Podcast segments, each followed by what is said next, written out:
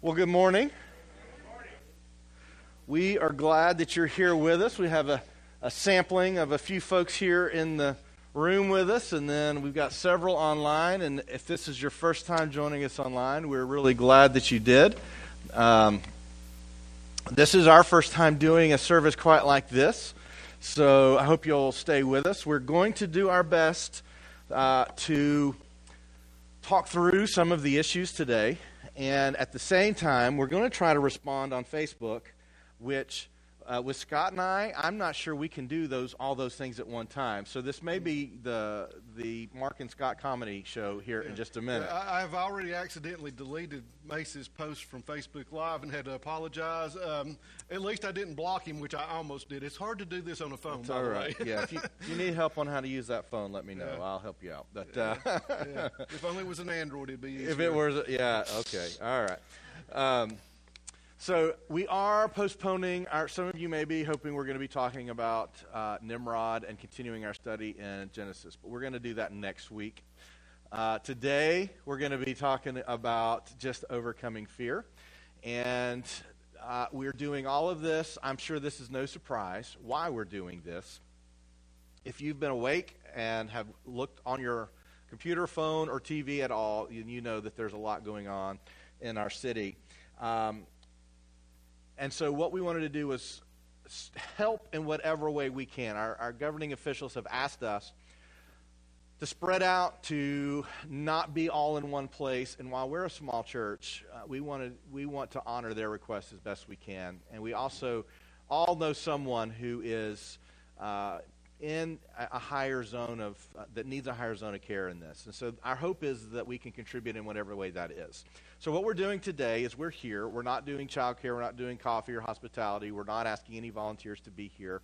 Uh, we've got a few that volunteered to be here, uh, even though we were uh, we didn't ask them to. So we're thankful that they're here to help us do this today. Um, but we are for today, right now, today only. This is what we're doing. Next week we may do this too and we're going to watch and see what happens. Uh, but just to catch you up and to help you understand a little bit about our thinking and, and why we've done this, uh, we wanted to talk a little bit about what we do know about the coronavirus um, and what we, uh, one of the reasons that we're doing what we're doing today. Yeah, what do we know about COVID 19, the coronavirus? Well, we know it's highly contagious. That's one of the reasons our uh, government officials and things have asked us to practice what's called social separation, where we're not up in each other's faces, we're not gathering in larger groups, and trying to get a handle on how contagious this is. Um, there's not enough data yet, honestly, to know exactly how contagious it is, but we do see it rapidly multiplying. We were talking this morning, and I joked. It's how many of you remember the old um, the old joke about six degrees of Kevin Bacon? Everybody's related to Kevin Bacon. So I, this morning I just typed it in as a fun example for us. You know, I typed in the national treasure, the oldest national treasure I can think of is Betty White, right? So I typed in Betty White, and she was in the proposal with Ryan Reynolds, who was also in RIPD with Kevin Bacon. So, so there's only six people separating Kevin Bacon and Betty White, and that's how we need to think about the, how contagious this virus is. I shake your hand or touch you, you shake somebody else's hand, somebody rubs the doorknob, those sort of things. That's the reason we're taking it seriously is because of the, the contingency. Um, the mortality rate is higher than the flu for the elderly and medically fragile, those that have things like COPD, used to be known as emphysema, heart disease, diabetes, uh, especially the population that's over 80 years old. It's highly contagious and it's very difficult for them to overcome this virus if they get it. Um, it's not just a bad version of the flu, despite what you may read in social media and things like that. It is more contagious and more deadly, at least to a certain part, a certain portion of our population. Um, we've got some slides here that we'll go through. Do we have those online here? Yes. Um, practice appropriate hygiene. Uh, cover your mouth and nose with either a bent elbow or a tissue when you call for sneeze. If you use a tissue, immediately throw it away in a lined trash can. Okay? Wash your hands. How many of you, your mom has told you that since you were about this high? Make sure you wash your hands. Regularly wash your hands with soap and water for at least 20 seconds, especially after blowing your nose, coughing, sneezing, or going to the bathroom, and before eating or preparing food. If soap and water are not available, use an alcohol based sanitizer with at least 60% alcohol. Okay?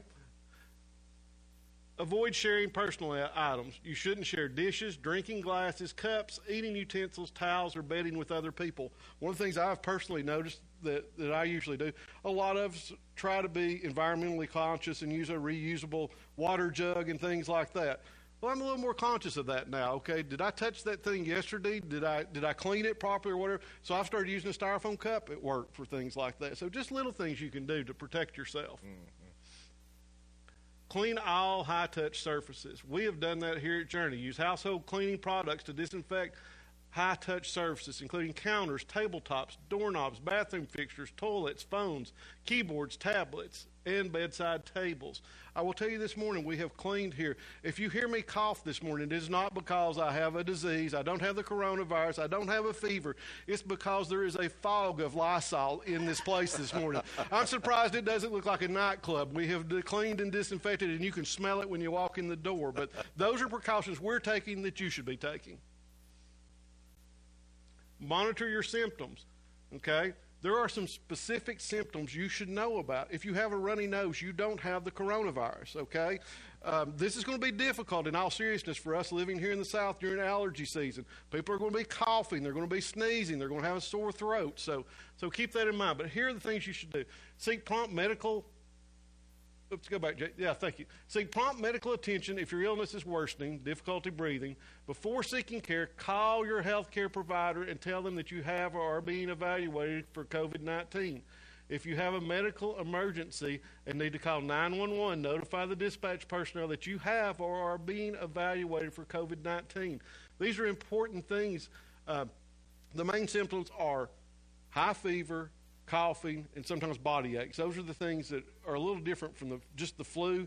The body aches is a common thing, but there, you can look online. There's lots of good guidelines about when you should or shouldn't do uh, certain things. And I, I, really like this slide too, out of respect for our first responders and healthcare workers. Don't show up at your doctor's office tomorrow if you think you actually have this. That is not the appropriate action right. to take. Right. Don't go to a waiting room. Don't go to the ER and jump out and go. You know, these are common sense things that we need to do to keep our healthcare workers and first responders in good shape. So remember those things. Right, and shortness of breath is the is one of the common factors. So if you're having a hard time breathing, that you need to get in touch with somebody. Now, how are we responding to this? So uh, we've encouraged you to join us online. We have a few sampling of people that are here in the room with us. We're glad you guys are here with us, uh, and but we're also canceling everything for two weeks. So uh, we're all of our midweek activities. So we won't have anything here. Um, as I said before, we don't have children's ministry going on this morning and we're not serving coffee. We're not doing. We're not going to do anything with food for a while. So our hope is uh, that we can just contribute in whatever way we can. We have cleaned quite a bit, as Scott said. It is a bit of a fog in here with all the back, anti uh, uh, our disinfectants and all the things that we've sprayed, um, and we're going to continue to do that, which is just good practice, anyways. But we're going to be doing that uh, just to a higher degree than we have been, just to make sure that everyone is safe. Uh, we we want to be as responsible, uh, uh, responsible about this as we can. And at the same time, we recognize that worship is important. Uh, we want to be able to come together and be together.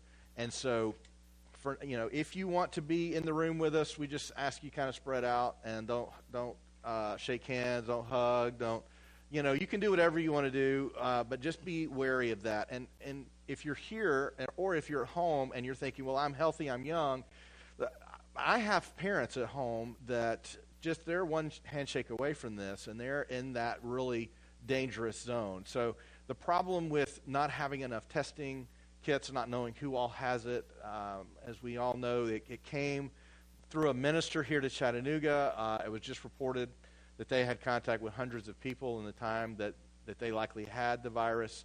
Those are the things we can't see and we don't know. And, and what we, want to talk about today in just a minute is we don't want that to drive us to be people of fear. We don't want to drive us to be people who are afraid uh, of everybody and of everything that we see and everything that, that we touch. However, at the same time, we can be wise. Uh, and so we want to do that, especially for our more, more vulnerable members of, of, the, uh, of our um, communities, but also recognizing that if we can in some way slow this down, it helps our healthcare professionals. And that's what we're that's why we're doing this. That's why a lot of churches are doing something like this um, today. And so we want to help in whatever way that we can do that. So those are some of the things that we're doing. There's a lot that we don't know um, about this as well. Yeah, we don't know how many people are infected. Um, it's as simple as a matter of if, if you haven't tested someone, you don't know if they're infected. So it can don't get caught up in looking at statistics other than this virus spreads quickly and it is more deadly to people with pre-existing conditions and the elderly. Those are the only factual things we can really know right now. We don't know how many people in Hamilton County are affected. We don't know in our congregation someone could have it because it's not symptomatic necessarily when you first get it. So those are things that we're struggling with in how to deal with this. We don't know what course this virus is going to take. We don't know if it will rapidly expand or if, if the the um, separation that we're doing. You've heard the term probably this past couple of days of flattening the curve. Hopefully, what that does is spread this disease out. People are going to get it. We know that. But it's going to spread it out to the point that it gives healthcare workers a chance to respond to those that are the most critically impacted by it and allows them to, to serve them properly. And that's, that's some of the things we just don't know is how contagious it is, how long it will last, you know, and, and how prevalent it already is. So, you know, that's just the things we don't know. What we also don't know is where all the toilet paper is and why it's all gone. And no one has answered that question yet. We are thinking about um, suspending givings and offerings in lieu of bring some toilet paper and hand sanitizer, yeah. and we're going to auction it off. Yeah, we are going to have a, a, church raffle, and I think we would make more money than, than we possibly have I, ever done. We're going to build a building after we sell some toilet paper. All right. Uh, actually, so, actually, we have learned our lesson about that in the news here locally. What happens when you hoard those items? The state government accuses you of price gouging, and I'm surprised there's not people uh, at this guy's house with pitchforks and torches ready to get him. I'm not sure. Yes, if you're not aware of what Scott's talking about, someone locally did an interview with the New York Times, gave their name and place where they live. Probably not the smartest move. Uh, and has something like 18,000 pieces of hand sanitizer in their garage trying to sell. So, you know, some of the responses we've seen. Scott, what are some, as you look around and see how people are responding today, has anything surprised you or what stood out to you about how people are responding to this? It surprised me, I guess, a little bit that all the things that the government has always told us to be prepared for, none of us are prepared for, is one thing. Uh, people have asked Mark jokingly asking about the toilet paper deal and why that's such a big deal. Well, if you go to either CDC or FEMA, they will have guidelines of what we should all do to be responsible citizens and to be prepared.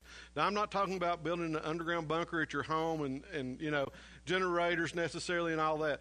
There, but there are practical things you should do. You should have a couple of weeks of your medicine of your supplies. You should have food. You should have toilet paper. You should have all those things you commonly use in stock. But what we have seen through this is people are not prepared. And we, we probably realize that. You may have realized this week where you were and weren't prepared and had to do something about it. Um, and so what results there is everybody at one time realizes we're not prepared. If this lasts, lasts more than the next three days, I'm going to run out of toilet paper. I've got to get to Costco right now and get me some toilet paper. So the problem is when people get there, they don't think they're selfish. They they see that I need this. I don't care if you need it. And there are people going. Of course, Costco's a bulk sales store, you know, but they will buy giant 48 roll packs and buy them five at a time and start hoarding that stuff. And people can't get what they need then. Karen was at the store the other day. A guy in line was buying 10 dozen cartons of eggs. That's a lot of omelets, guys. Those would go, those would go bad before our family could eat them. And so, just people acting out of fear and things.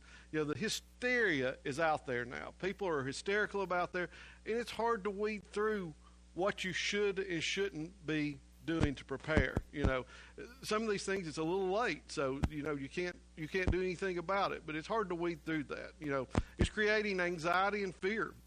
You know, some people uh, I hate to say this, I've seen some people um, on social media and things that almost seem to revel in the collapse of society. Maybe you've seen a few of those people that I told you this was going to happen. That's not helpful for folks. So we need to uh, to figure out what's going on there and, and not have that that anxiety. You know, and there's different types of anxiety. You know, what do we fear most? Fear. You know, I, I thought of this phrase this week. Are we fearful for losing our life, or are we fearful for losing our lifestyle? You know, there are people in other countries in the world that don't know where their next meal is coming from, and we're worried about if we've got 500 cans of beanie weenies in the cupboard. You know, and that's that's just our lifestyle here. But we, we fear missing spring break, or you know, or more serious things like Mark mentioned. We both have parents that are in that high risk age group. You know, that's a real fear. You know, of what happens to your parents if they get this disease. Can they can they get medical attention? Can they can they get the support they need? And how do we protect them and keep them safe? So there's a lot of things that you know that we can be fearful for, but what we need to know is what we can do about that. Yeah, yeah. And for some, the reality is this anxiety and fear, and this is what we wanted to talk about today. This anxiety and fear is not just out of the blue. Uh, this is just another layer of the things they're already dealing so there's there's already fear and anxiety about lots of things that are going on in the world. Uh, this is just like the latest thing, the latest thing that we have to deal with. Oh, I came unplugged here. That must have been me. I was wondering what that sound was. It must have been he, me. He kept looking at me, and I'm thinking, I don't think it's me. I can't, I can't tell. I can't plug it back in. There we go. All right. Am I coming back through now? Okay. Um, but it's not just another layer. And we're taking a break today from talking about Genesis, which I'm going to be honest, I'm I was really excited about talking about Nimrod. Uh, and if you're not, you should be, and you should tune in next week because no matter what happens, I'll be talking about Nimrod, even if it's me sitting at home at the kitchen table with a laptop, which I don't think it will be, but we'll see. Um, but as we look through Scripture, one of the things we have to remember as followers of Jesus is that we are meant to be a light in darkness. And social media, uh, the news, many of the things that we're being bombarded with, that just seems to, to bring us an encroaching darkness around us. Everything's bad. Everybody's going to die. I mean, I think, what is the count? Somewhere around 5,400 people have died worldwide right. so far, which uh, does not diminish how serious it is, but uh, people are talking about the millions and millions and millions of people who are going to die. It, there, there's just this spreading, encroaching darkness. And one of the things that we as followers of Jesus have to be we have to be light in the darkness, which does, does not need to be a euphemism, but needs to be a reality in the way that we live and the way that we, we practice. Scripture tells us several things. I just want to hit some of these kind of quickly. Isaiah 41:10 says, "Fear not, I am with you. Do not be dismayed. I am your God. I will strengthen you. I will help you. I will uphold you with my righteous right hand." Psalms 94:19 says, "When the cares of my heart are many, your consolations cheer my soul." How many of you need some soul cheering this morning? I think that's a great one. Yeah. Uh, 1 Peter 5, 6, and 7. Humble yourselves under the mighty hand of God, so that at the proper time he may exalt you, casting all your anxieties on him, because he cares for you. And we need to remember that, as he does care for us during this time. He is actively involved right now in this time in, in our world. John 14, 26 and 27. But the Helper, the Holy Spirit, whom the Father will send in my name, he will teach you all things and bring to you remembrance all that I have said to you. Peace I leave with you, my peace I give to you. Not as the world gives do I give to you. Let not your hearts be troubled, neither let them be afraid. Yeah, yeah, yeah. Um, 2 Timothy 1 6 and 7. For this reason, I remind you to fan into flame the gift of God, which is in you through the laying on of my hands. For God gave us a spirit not of fear, but of power and love and self control. We don't always feel this way. Uh, and right now, uh, if you are in that critical age grouping of over 60, especially if you're over 70 or 80, uh, you can be gripped by fear. Understand that God has given us a spirit of courage. Now, I don't want to say that and just say, now go be, go be brave. You know, that doesn't really help. Uh, but at the same time, recognizing not that we're just supposed to somehow summon up no fear whatsoever, but God is with us. He's given us the Holy Spirit. Scripture tells us that uh, Jesus said, I'm leaving a helper with you. You have the Holy Spirit that does this for you, that is um, in you. Um, before we jump ahead, I, I do want to mention some of, some of the comments that have come in, and we do appreciate that, is, is just talking about some of the hoarding uh, comments are made. One, we, we're, we're glad Brian's in with us talking about the impact this has on our health facilities, the, the hoarding. If we're tempted to go out and hoard, uh, is keeping some of our medical facilities from being able to get the supplies that they need. And Rick had a great comment that if we do have extra and we have the opportunity to share, we would love to see the uh, the individual in our community that has so much hand sanitizer to donate it. Yeah. I think it would go a long way for a lot of people to share those with people that need it. Yeah. Um, Brian, Brian, has another really excellent comment further up the stream here. And by the way, guys, you'll see us looking back and forth. It's a little difficult to, to, to, teach and podcast and do this at once, so forgive us if we miss a comment. But, but Brian had a great response earlier in this thread was that the same way that what happens at Walmart or Costco or wherever, if everyone runs out and grabs those supplies at the same time, the supply chain can't keep up if everyone gets sick with this virus at the same time, the medical profession cannot keep up. Right. And that's the reason the social separation and things that, that everyone's trying to do are so important. Yeah, good comments, and thanks for, um, for adding all that. Uh, and listen, we're going to try. If you'd like to, to, if you guys are here in the room with us and you want to stop us and ask questions as, as normal, you're welcome to do that. If you're, we're going to try to to get as many of these things um, on Facebook as we can as well. But through all those scriptures, we see a common theme and a common thread for us. So you raise your hand? Yeah. yeah.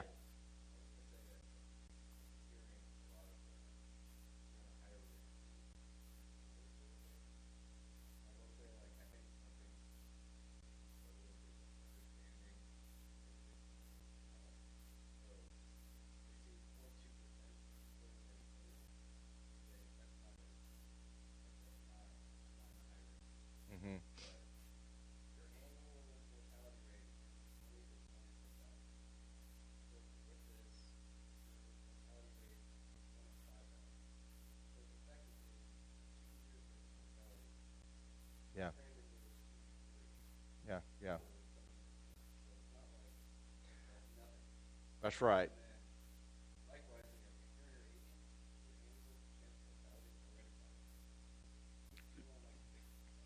Yeah, great, great points. Yeah.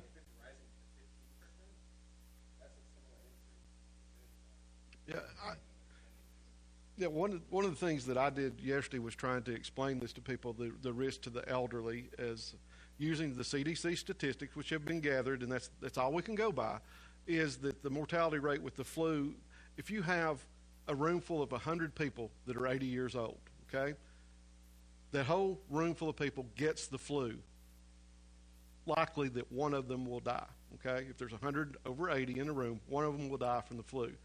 If we take the same scenario, we put 100 people in a room, and they all get the coronavirus, in that age group of 80 and above, 15 of them will die. That's vastly different from the flu. One person versus 15 is horrendously different, and that's the reason this needs to be taken so seriously and take the precautions we're asked to. Yeah, right. And we're not experts. Absolutely. Um, we like to portray ourselves as experts in everything, but we're not. And so we just want to make that clear. So uh, if CNN wants to come do a, a interview with us on our expertise on this, that's probably not a good idea. But uh, yeah.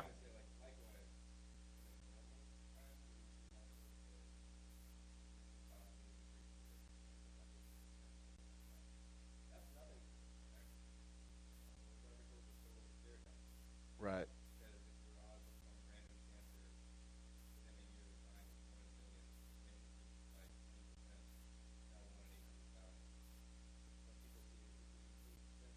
Yeah, statistics. Yeah. Yeah. The yeah. So for those of you who are watching on Facebook, the conversation going on in the room is just basically statistics are not always um, trustworthy. I know that's hard to believe, even if it's on the internet. Uh, but yeah, those are those are good points. We need to be aware and, and treat these things soberly. And they're not always easy to un- understand for non mathematicians in the group That's right. Well. That's right. So if we back out a little bit from that conversation, and all those scriptures we read, one of the primary things we as Christians need to represent is not a belief pattern. It is the reality that God is with us. And if we treat that like a belief, yeah, God is with us. You know, like it's it's true, but if we don't demonstrate that, that we believe that's true in our interactions with people and the way we live our daily lives, and not just during crisis, but in general. Our testimony is this thing God is real, God is with us, God cares. And there's a difference between, oh, yeah, God's with us. Yeah, God's with us. I affirm that. And I am living my life knowing that I am not alone and that He is with me. And as Jesus said, that He is within us and He is helping us. So God is with us. I, I, I, thought about the 23rd Psalm, and we love the 23rd Psalm. We read the 23rd Psalm at times of distress um, when we need comfort. Uh, but one of the things that that stands out to me that was important for the psalmist to share, it comes specifically in verse 4, but this is the beginning. The Lord is my shepherd, I shall not want. This is what the 23rd Psalm is about being shepherded. He makes me lie down in green pastures. He leads me beside still waters. He restores my soul. He leads me in the paths of righteousness for his name'sake, even though I walk through the valley of the shadow of death, which is what we're doing.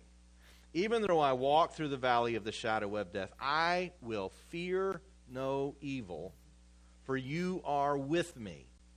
Your rod and your staff, they comfort me. And, and not in the sense that, you know, oh, I'm going to, you're going to do something wrong and I'm going to let you have it. But his guidance is what they're saying. His guidance comforts me, which is what we, being light in this darkness, that's what we are called to be here. And some of the practical steps that I just wanted to share with you, or we wanted to share with you. Um, so, so, so, what do we do? How do we do this? Uh, there is no more powerful thing in the world to change your circumstance, to change the world, or to change the way you view the world than prayer. So, some of the practical steps that we can do, quite simply, is to pray. Yeah, a couple of verses here talking about prayer. Philippians uh, chapter 4, verses 6 and 7. Don't worry about anything. Instead, pray about everything. And I know, guys, that sounds very simplistic and very unrealistic to some of us, but that's what God commands us to do is to don't worry, but instead pray. Tell God what you need and thank Him for all He has done. Then you will experience God's peace, which exceeds anything you can understand. His peace will guard your hearts and minds as you live in Christ Jesus. So some practical ways you can pray. Pray for God to be at your work. Pray for God to take your fear and give you peace. And remember what God has done. You know, those, I think those are one of the most encouraging things is to look back through your life, through Scripture, anywhere you want to look, and remember what God has already done, and realize that He's going to do those things, same things again. So, you know, but that that constant praying is what we need to do. And, I, and I'm often amused, and I, and I say this too. This is a I, I guess, a, a colloquialism or whatever you want to say, well, all we can do is pray. Well, yeah, that's all we can do, and that's what we need to do. And we sometimes look at that as the last resort after we've exhausted yeah. everything yeah, yeah, we as a people can do. Is well, all we can do is pray when that's the first thing that should be coming to mind. Yeah, I just just reminds me, uh, you do not have because you do not ask. You know, the the fact that if we believe that God is at work and God answers prayer, then we will pray in the belief that God will act and that God really does care. If it's a religious practice, like we, I do this because I'm supposed to, but I don't really believe it, well, we'll bear that out in the way we live our daily lives. So if we pray when we come to church, or we pray when something really bad happens, but we don't pray any other time, the reality is we are going to struggle to truly not only believe it, but to show others that we believe it too. Prayer is so crucially important. Psalm 139, 23, and 24. And this is important too because um, part of uh, the reason that we pray is that we trust God to do something that is good. It says, Search me, O God, and know my heart. And the reason that the psalmist says this is because I, we don't truly know our hearts. We are as good at putting a film over this for ourselves as we are for everybody else. But God can see through all of that. Search me, O God, and know my heart. Test me and know my anxious thoughts. This is about how the New Living Translation says it. And is that not accurate where we are today? Mm-hmm. Know my anxious thoughts. Point out anything in me that offends you, and lead me along the path of everlasting life. So, some of the things that we can pray about, in addition to praying for this pandemic and all the th- people that are affected our healthcare workers, our first responders, uh, those that have uh, the people that are infected or those who are infected themselves. Um, is, is God, what, what am I most afraid of? Have you ever stopped to ask yourself in the midst of fear, what about this really scares me? I think for me sometimes I that's I don't really know that answer. I I think I know, but I don't really know. Well, I'm afraid of dying. Are we? Are we afraid of dying? As followers of Jesus, yes, I'm not wanting to go early, but are we afraid of dying? You know, are we afraid of missing work? Are we afraid of missing spring break? You know, are we afraid that, you know, something might happen? You know, I think it's easier when we think about someone else who's affected to think about what we're afraid of. But for our own motives, our own fears about ourselves, the psalmist himself says, "You, I, show me that. Mm-hmm. Help me to see that about me. What am I afraid of? Is, is it a trust issue? What what is that, it that I don't trust? that's trust? what I was thinking just now. Is is one of the biggest fears I have, even in situations like that, is I'm really fearful to trust God sometimes. I can go out and do all the things I need to. I can go out and I can stock up on toilet paper and I can have food supplies and all this. I can't control the spread of a virus. I can do the things that we're supposed to do, but this is something that's totally out of our control, and we have to trust God. And a lot of times we're fearful to trust God because we really don't don't understand His nature and understand that He has our best interest at nature uh, interest. He has our best interests in His heart, and sometimes that's not a comfortable place for us. The way He does that with us. Yeah, right. You have some good comments coming in here. Uh, Paul said that prayer also works in our own hearts to alleviate the tension our hearts are feeling. That prayer does have the ability to shift our perspective. I, I mean, real heartfelt, deep, involved prayer will shift our perspective. Um, Donna says, He'll protect me from it, bring me through it, or take me home. What a great perspective uh, for that.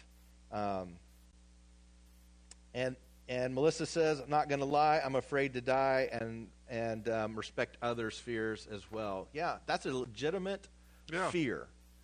That the uh, likelihood that that's going to happen uh, is a whole nother conversation. The legitimacy of the fear, it's absolutely a legitimate fear because that's primarily, I think, what is being pushed. Yeah, yeah, is, the, the is, fear. Is not the sickness itself, but that that sickness would end in death. Yeah, yeah and, that's a know, legitimate fear. You know, and it's difficult to, to think like the Apostle Paul did that to die is gain that's one of our problems is we, we have an earthly focus on death. Yeah, I don't want my parents to die. I don't want my wife or children to die. I don't want to die because I don't want them to go through the grief that they would have if I die. Yeah. And so you have all those things with you, it's very difficult to look at the gain that you will be getting from that. And that's because we often have an earthly instead of uh, eternal focus. Yeah. And it's just not the way, you know, we're just not wired that way because of our sinful natures. Yeah, and Mace, Mace said this, our comedian this morning in the hmm. comments, by the way. Mace said this I'm afraid of what desperate people are willing to do. Yeah, I think that's a legitimate fear, isn't it? And, and, and yet, is another reason why, as believers, here, here's what I know about the church through history the church through history has shown up when no one else shows up. The church can be accused of a lot of things and be, can be criticized for lots of legitimate things. Let's be honest. The church can be criticized for lots of legitimate things. However, as we look back through some of the worst times of history, the church shows up. Those people who love Jesus and want to love others and they want to live this out, they show up. If there is an outbreak and you need volunteers to show up to care for sick people, even if that means they themselves lose their lives, as many believe, not only, but many believers show up for those moments. The church shows up, and we can alleviate the fear by saying, We are here to help, to be light in the darkness. And as a follower of Jesus, our faith and our theology should work its way into this conversation of saying, If I die showing love for others, what better way is there to die? And so we believe that there is a place for us when we leave this place. It is actually better than this place. And so that is a part of our faith that, again, there's a difference between religious practice and faith in Christ. There is life after death. There is an eternity in which Jesus said, I've gone to prepare a place for you. Now, that does not mean that we need to rush there, right? It doesn't mean that we need to get there as quick as we can. I jokingly say, if I make it to 80, then I'm going to start making some really riskier life decisions because I'll be ready about, I think, to go on and be in heaven. You know, I don't know that everybody jokes, oh, Mark, you shouldn't say that. But, you know, I jokingly say that, but I truly believe in what Jesus says, and I'm a little anxious to get there. Mm-hmm. Not so anxious that I'm going to circumvent God's timing, but I am anxious to see that. So if if we can help mitigate the fear and the hysteria by being voices of reason and, more importantly, hope, that is what God wants from us. Tracy?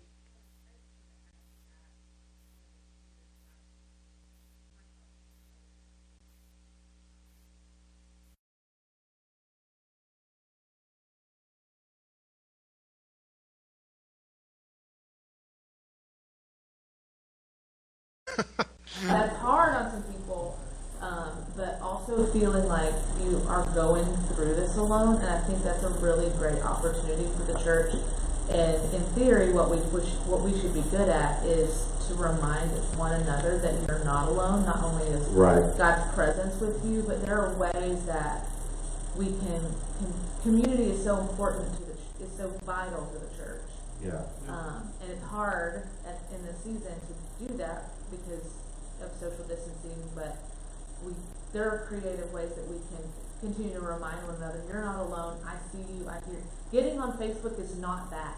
Right. I discovered that is does not make me feel more alone, or doesn't make me feel more in community with people. It actually makes me fear more, feel more fear, and feel more alone. Right. Um, but a phone call, or we have technology. Maybe it's a FaceTime call, or I don't know, like a letter. Things that are just a reminder to one another, especially those that are older that um, are not getting out and maybe don't use a lot of technology. They're just, I wonder if there's just some way. Right. So yeah, we, have got a great comment here from Stacy Albergotti that it's funny how God works these things. She was responding just right as you were saying that, basically at the same time. She said we can we can help as Christians by calling and checking on our elderly neighbors, especially those who don't have much family. This will help them not to feel so cut off from others. Perhaps pick up items they need uh, from the store, and they could even leave them on the porch if they're scared to be in contact with you. That's a great suggestion. Yes, absolutely, absolutely. Checking on people, uh, letting them know that they're loved. Yeah, that's that's really great. Okay, so y'all can hear what's happening in the room now. So good.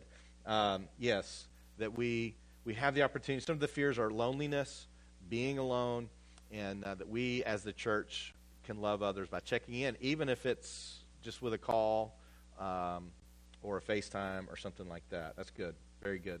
So, one of the things that if we begin to pray and ask God to reveal our fears, it is going to lead us to a place of, well, what do I trust? And we're going to eventually get to the place of, well, what, what do I not trust? And many of our fears will demonstrate what we struggle to trust God with. So if it's, if it's our physical being, our physical health, it will be demonstrated through times like this. That doesn't mean you shouldn't be cautious.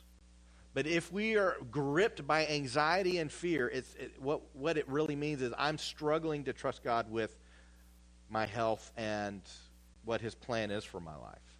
I struggle with that. Daniel? Um, and I guess like one thing is also you could just know that you will feel that way. Yes.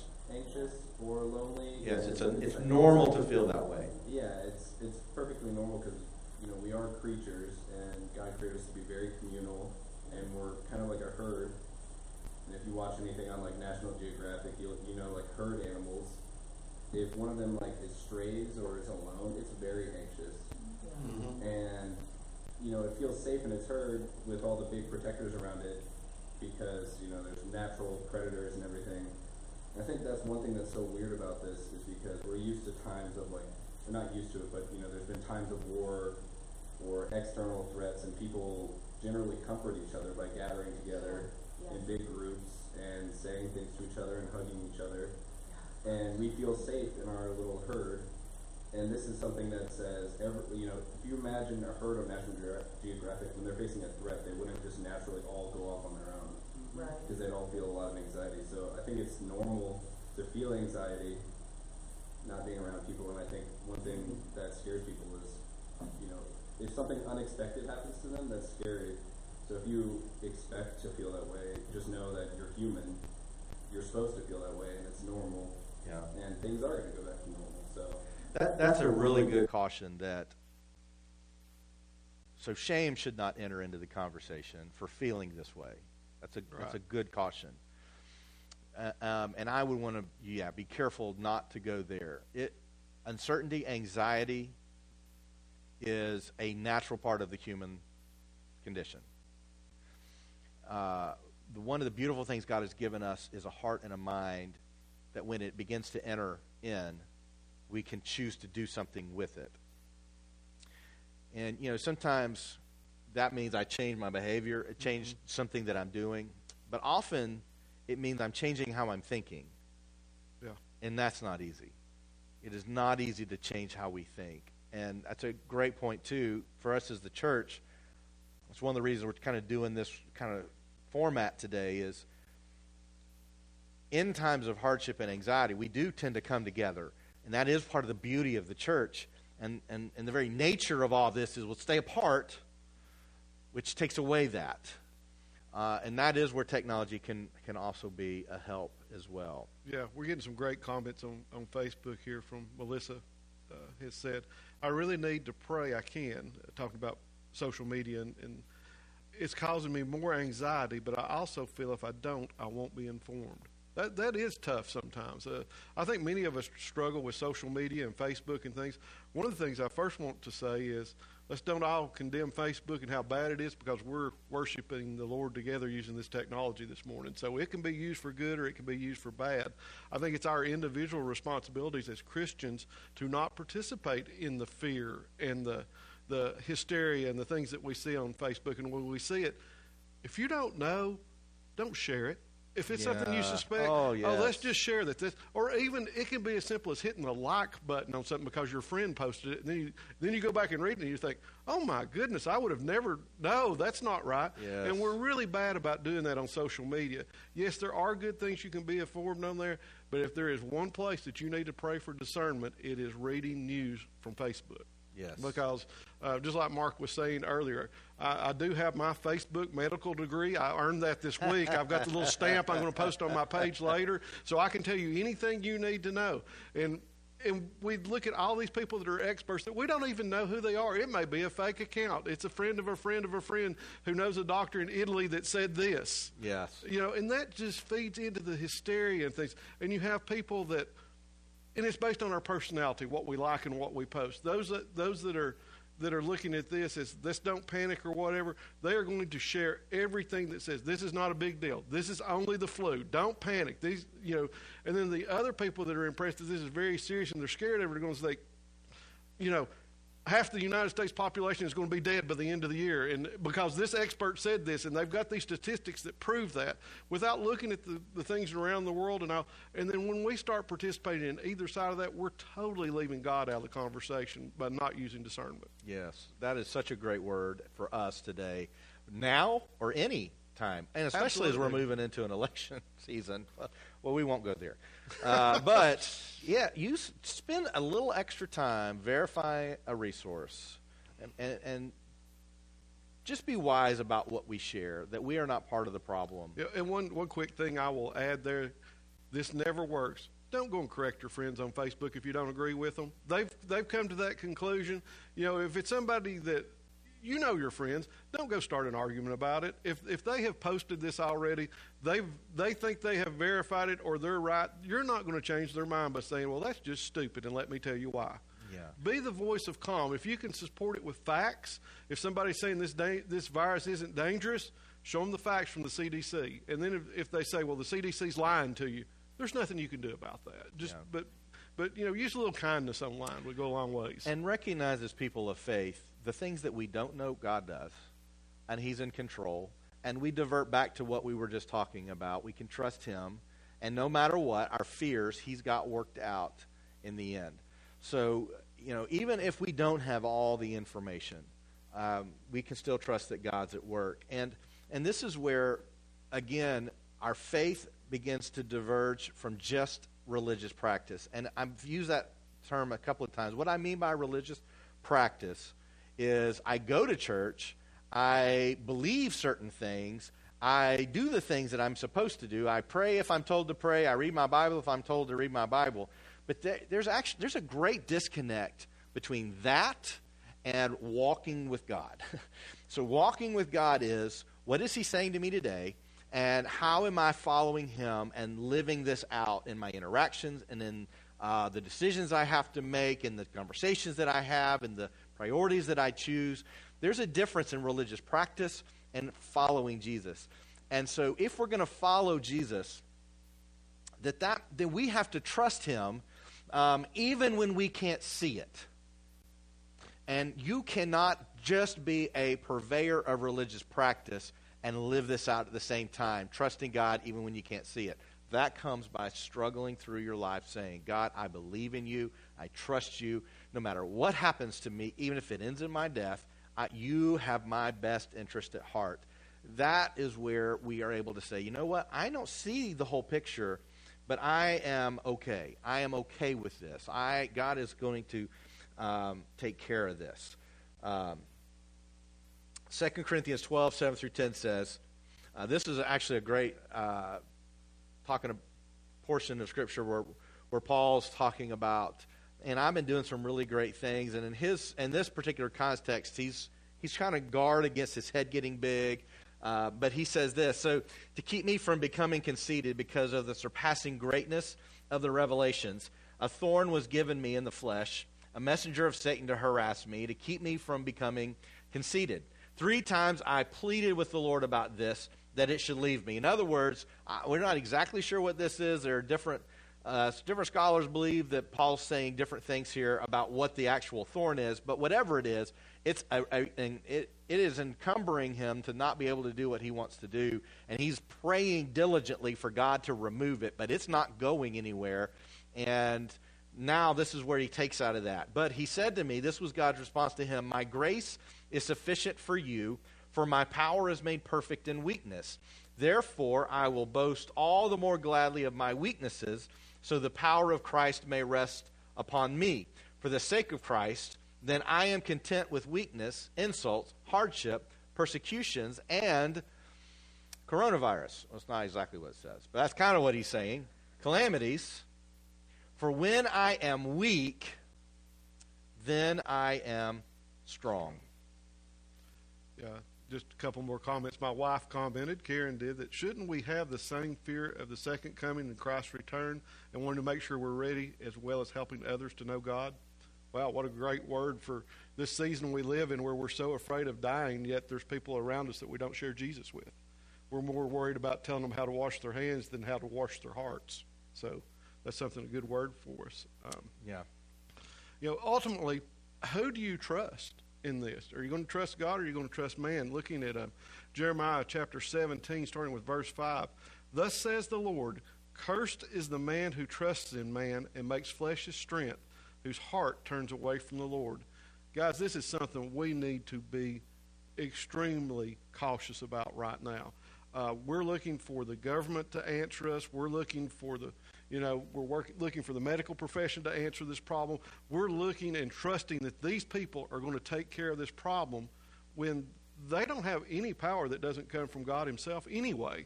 And so we're not looking to the creator of the universe for His solution to this problem. We're internally focused on what we think is going to solve it instead of you know looking at man's answers instead of looking at God's answer. Yeah, right. The New Living Translation translate that. Uh, this is what the Lord says: "Cursed are those who put their trust in mere humans. I love that because how many mere humans are telling us they're, they're the ones that we should trust in? Uh, and they disappoint us every time, but who rely on human strength and turn their hearts away from the Lord.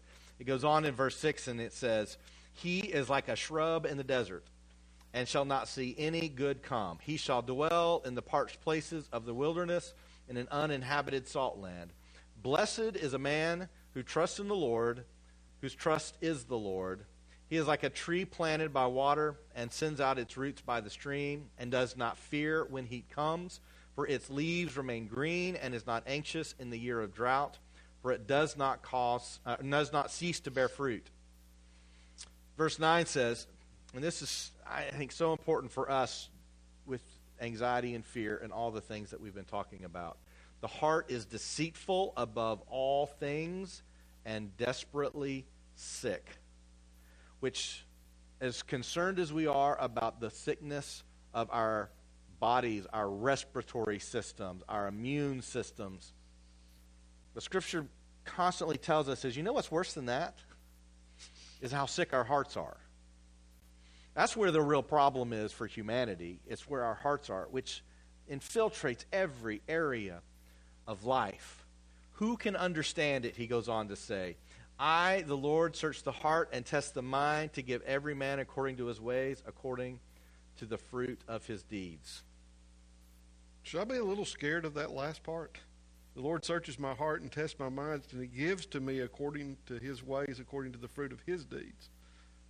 You know, sometimes my deeds aren't that good, or yours. Well, Yeah. mine are pretty good. I don't know about yours. Yeah. I mean, this is where the you we to just went completely any- off the rails. Do you want to confess something here with us today? Uh, no, I think I, I think I'm good. Uh, Karen, no comments online, please. but you know, we do. You know, we think about our fruits and what we do, just just like you know, what what are we doing in this situation right now? Are we really doing what we can do to calm the thing, or are we, you know, h- how do we react in these situations so that Christ is honored through our deeds? yeah. you know. Right. I, Right. you know, like we were talking a minute ago, you know, we're not, our deeds aren't honorable if we go out and we buy all the toilet paper and hand sanitizer in town. Our deeds are honorable if we take our toilet paper and take it to our next door neighbor and say, "Have you got enough?" So there's lots Good. of ways we can react properly. 8463 Twilight Drive. That's my address. If you'd like to uh, How much toilet paper you got practice that, I literally, uh, I think it was Wednesday. I walked out. Deidre had bought a, a pack of toilet paper. It was sitting on the uh, floor. Uh, lights were low. It felt like Christmas morning. I almost sent a picture out Yeah. like Santa's come early this year. You know, there's a case of toilet paper here. there? Yeah, Cassie came by for a visit last night, and uh, our oldest daughter, and, and we had some extra wipes we gave her to take home with her, and she put them in her car. I said, "Don't leave those visible. Somebody will knock your window out." To That's get your right. Wipes. And, uh, you know, you can leave your laptop computer now, but hey, those laps, those wipes are very valuable. Yeah, those wipes. Yeah, yeah, you got to keep up to those. So, kind of wrapping up today, one of the things that I think is important for us as believers in the area of trusting God, we tend to trust God if we perceive that He is about to answer our prayer in the way we want Him to answer it. In other words, I have peace because God's doing exactly what I wanted Him to do. Now, whether we've asked for something to happen and that thing seems to be happening, or we wanted something and we look like we may be getting that thing that we wanted, we have a tendency to trust when God's doing exactly what we hoped He would do. However, that's not how God works. And there have been many times in my life that I've wanted God to do something and He doesn't do it. And we will over spiritualize this in the sense of, well, you didn't Yeah. pray hard enough. Exactly. You didn't believe enough. Well, sometimes it was the wrong thing to ask for, it was the wrong thing to want. And in this situation, I'm not going to say what is the right thing to ask for because that is, I, I don't have that answer. I mean, we pray for relief, we pray for healing, we pray that this is stopped, we pray that people don't get sick, we pray. You know that, that people are at peace. We pray for those things, but yeah, but but to say know, there's, this no, and there's nothing in Scripture that tells us not to do that. right, right, It never says don't pray, don't you know, don't try and affect the outcome of this and just leave it in God's hands. It says pray for the sick, pray for healing. It tells us specifically to do that. Right, right. But uh, peace can't come to us if it can only come in the form of one way God would answer that prayer. Peace has to come to the place where God, your will be done. And whatever that is. And I, my peace is now being okay with what God says is best and what God does, even if I wouldn't have chosen that. That's where peace comes from. If my peace rests upon God, you have to answer in this way, at this time, and right now, then we're going to live lives without peace. And that's where people who are not believers look at us on the outside and they go, you, Your faith is not real. Yeah. Because you only have faith when God gives you what you want. And that even outside the faith, people recognize that's not a tenet of faith in Christ. And it Even- stings because there's truth in it. and yes, right. That's right. So, and, and, and, and I know this is this is not easy, and I am not a person to say uh, I've reached a spiritual level where Right. I'm just at okay with whatever God does. I just nothing bothers me. That is not my story. But peace comes when we're okay with God's outcome, not that He has to answer our outcome. We have to be okay without having a specific outcome. Oh, this is great. Rick Adams says, God loves us too much to do things the way we think that he should do them. His work is always better. His way is always better than our way. He knows. Sorry, I've got to. He knows best. Yeah, That's good does. stuff. He does. He does. All right. So just just kind of in closing uh, today, so maybe some things that we can do moving forward. Um, as far as what we do as a, a faith community, every week we'll be talking. Leadership here will be talking about what we're going to do next week, and we'll communicate through Facebook, email. And pray for us as we go through those decisions. They're not easy. Yeah, because we're we've we've had we, it took a lot of long conversations to get to where to this today, what we're doing today, and we will each week as we continue to watch what comes in. Some encouragement for you as so. Um, how do we leave this conversation today? Um, number one, um, make the best decision you can make. That's all you can do in life. And there's no perfect decisions. make the best decision you can make. You know, the best I can hope to do in following Jesus is making the best, the most right next step. And there are no guarantees to those steps. If we are following Jesus, Holy Spirit is within us, is guiding us, then our steps are placed by God Himself as we seek Him and as He shows us what those steps may be. And those steps may be stay home, don't leave your house. That step may be I've got 50 uh, dozen uh, rolls of toilet paper. I'm going to go see who needs it.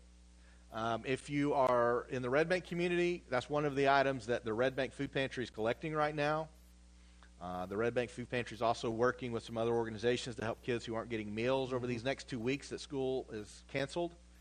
Um, so they're looking for uh, toilet paper, paper towels, um, sanitary products, um, things like that. If you have those, hand sanitizer, if you have extra, uh, if you have 17,700 pieces of hand sanitizer in your garage, Red Bank Food Pantry at Red Bank United Methodist Church Yeah, is a we great can, pro- place we to can bring provide the address if you need it. That's right. Uh, is a great place to bring those.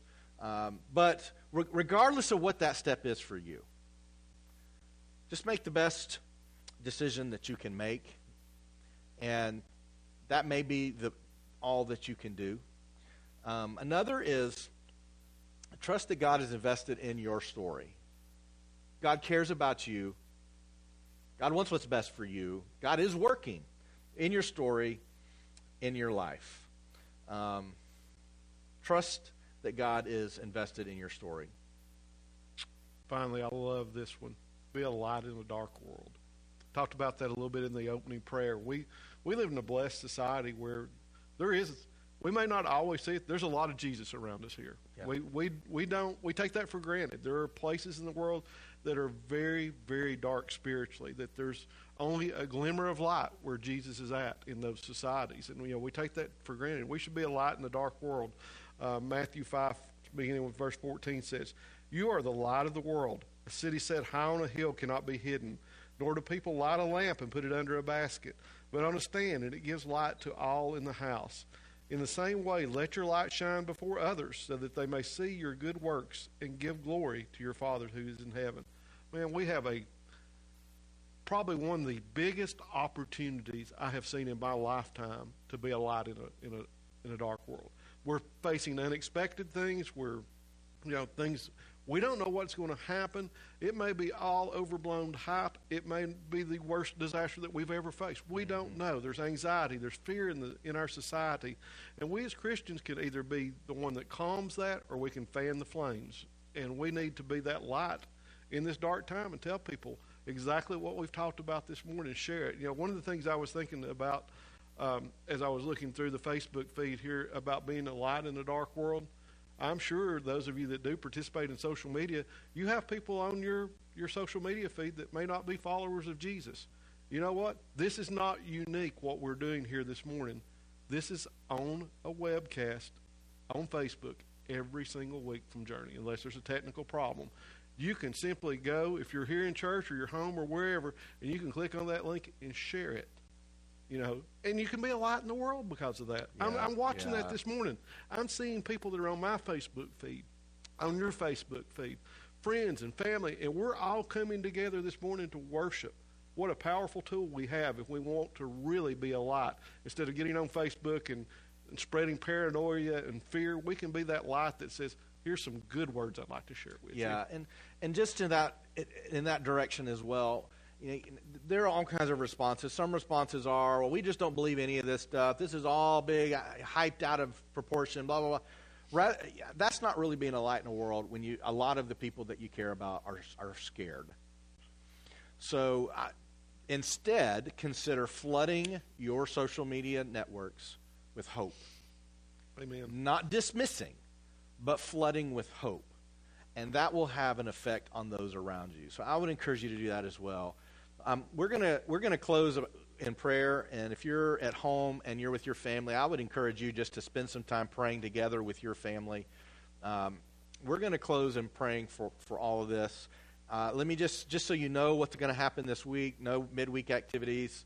Uh, so, in, in the, the, here, the, the point is, is not that all of us are going to die if we get together. That is not the point. The point is we're trying to be good partners with our community.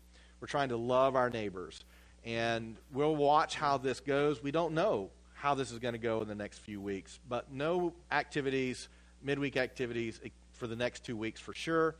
Um, we'll let you know this week what we're going to do next Sunday. It will at least be this. Uh, it may just be, you know, one of us up here, maybe both of us up here, maybe somebody else up here. We'll at least still do the live streaming, um, but we'll let you know how the other activities are going to go. Uh, the Red Bank Food Pantry is still going to be dispersing food on Thursday. If you would like to help serve that, there are still people that are going to be, be hungry. We haven't even touched on the economic impact of this yeah. on people, which is um, likely to, it is touching more people than the disease is at this point. So the economic impact another sermon is huge. for another day, yeah. as a matter of fact. Um, but if you would like to, I know that we're talking through ways to do it to limit again that contact, that touch with mm-hmm. people. Mm-hmm. So we're going to, um, I, I'm not exactly sure what the plan is yet, but there is a plan in place um, to limit the amount of contact we have with others. So if you're healthy and capable, then we would love for you to uh, help there. And if you're not sure what I'm talking about, message me, and I'll be glad to give you more information about that. But let's let's spend some time praying together, and then we're going to be dismissed for this week. Thank you for joining us online. Thank you for your comments and uh, for all the conversations this has really been enjoyable. I don't know. We this may become a new normal. Who knows? It may become a new normal. Um, in some way, we'll might, might do that. But let's spend some time praying. Those of you at home, I encourage you to pray with your families right now as well. Father, God, you are a good God. You are a God who is capable of all things. Father, I pray that you would surround our city with those who call you Lord that we would be a hope in the darkness. Father, I pray that you would stand in between us as a people and this terrible pandemic. I know that in a moment you could end it.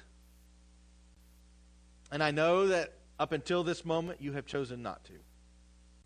And Father, we pray for your protection on those who are most vulnerable to this disease. Father, we trust you even when we can't see you at work. Even when we don't know what you're doing, we trust that you are at work and we know that you, you are doing what is good. And Father, I pray for those that are struggling with anxiety and fear in this moment.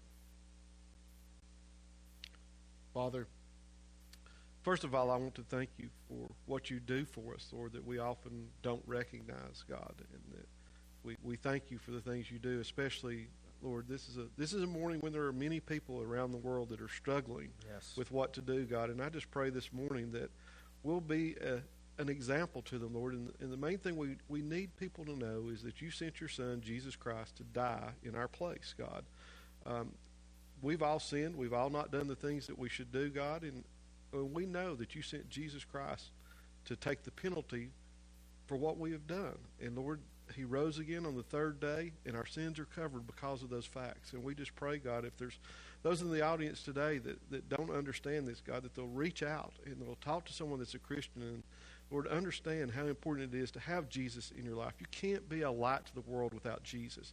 He is the only light that exists, and everything else is darkness, God. And we just pray this morning that if there are those that, that maybe have questions about what it means to be a Christian, God, there's so many misconceptions out there about what it is to follow you and just what it means to be saved, God. And we just pray it's it's not by our works, it's by what you've done for us is what enables salvation, enables hope, enables the light to come through, Lord. And we just pray that this will be the, the message that goes out not just this morning, but from this time forward, that that's on our hearts to share the good news of what Jesus has done for us and what he's continuing to do for us, God.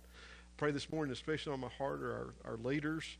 Um, on national, state, and local levels, God, there are people that are making really, really tough decisions, God. I, I know we as pastors and elders here struggled with how to react to this, and I can only imagine if you're, you know, also responsible for a, a community of people trying to, to do what's right to keep people safe, but to but to not give in to fear and panic, God. I just pray for the leaders that are making those decisions, God. It's it's awful, Lord, and I just pray that that maybe if there's a decision that comes down that's hard or we don't necessarily agree with, that we respect and support those that are making decisions because of God. They weren't made lightly, and we know that you're in control. So, Lord, we just pray that you're giving those those leaders wisdom in the things that they should do. Uh, especially want to pray today, God, for our, our first responders and our, our our medical staff, doctors, nurses, and the support staff around them, God. You know, the world hasn't stopped because of this virus. It may have stopped some of our businesses. It may have restricted our schools. It may have,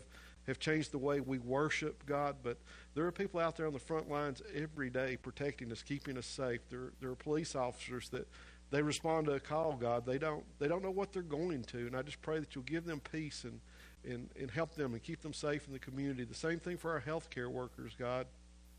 We're also worried about what happens should we catch an illness, but God, we're not thinking about those that are serving us.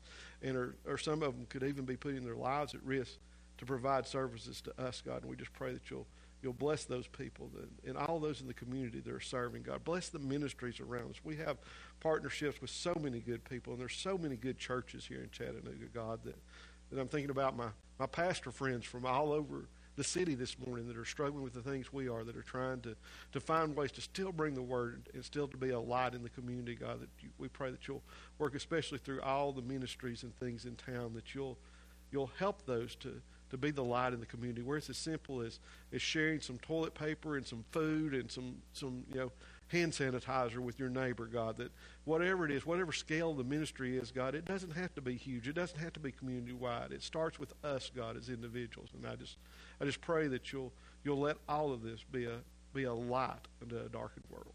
Yes, yes. And we do pray for those making decisions about their businesses and uh, and their churches, just as Scott has said, and those who are, are trying to make the very best decisions they can make and yet do not know what to do next. Uh, Father, we pray that you would just give them wisdom. I just thank you for the voices of hope that we have within our community. I thank you for the direction of those who are leading to the very best of their abilities. And I pray that you would use us to encourage them. And I pray that this would be a time and a place in the city of Chattanooga, in the state of Tennessee, in the United States, around the world, that the church stands up as it has in times past to say, We are here to, to help and to be a part and to be hope in a time of great need. And so, Father, uh, we give you our anxieties and our fears today. We give you all the things that are on our hearts. I pray that you would show us where the issue, where we struggle to trust you, show us what those are. And Father, help us to follow you more faithfully, more fully, with full trust that you are doing what is best in the world and in our lives. It's in Jesus' name we pray. Amen. Amen. All right, we're going to end on that. And uh, if you want to be prepared for next week, uh, read Genesis 10. We are going to uh, continue our series on Genesis next week. Have a great week.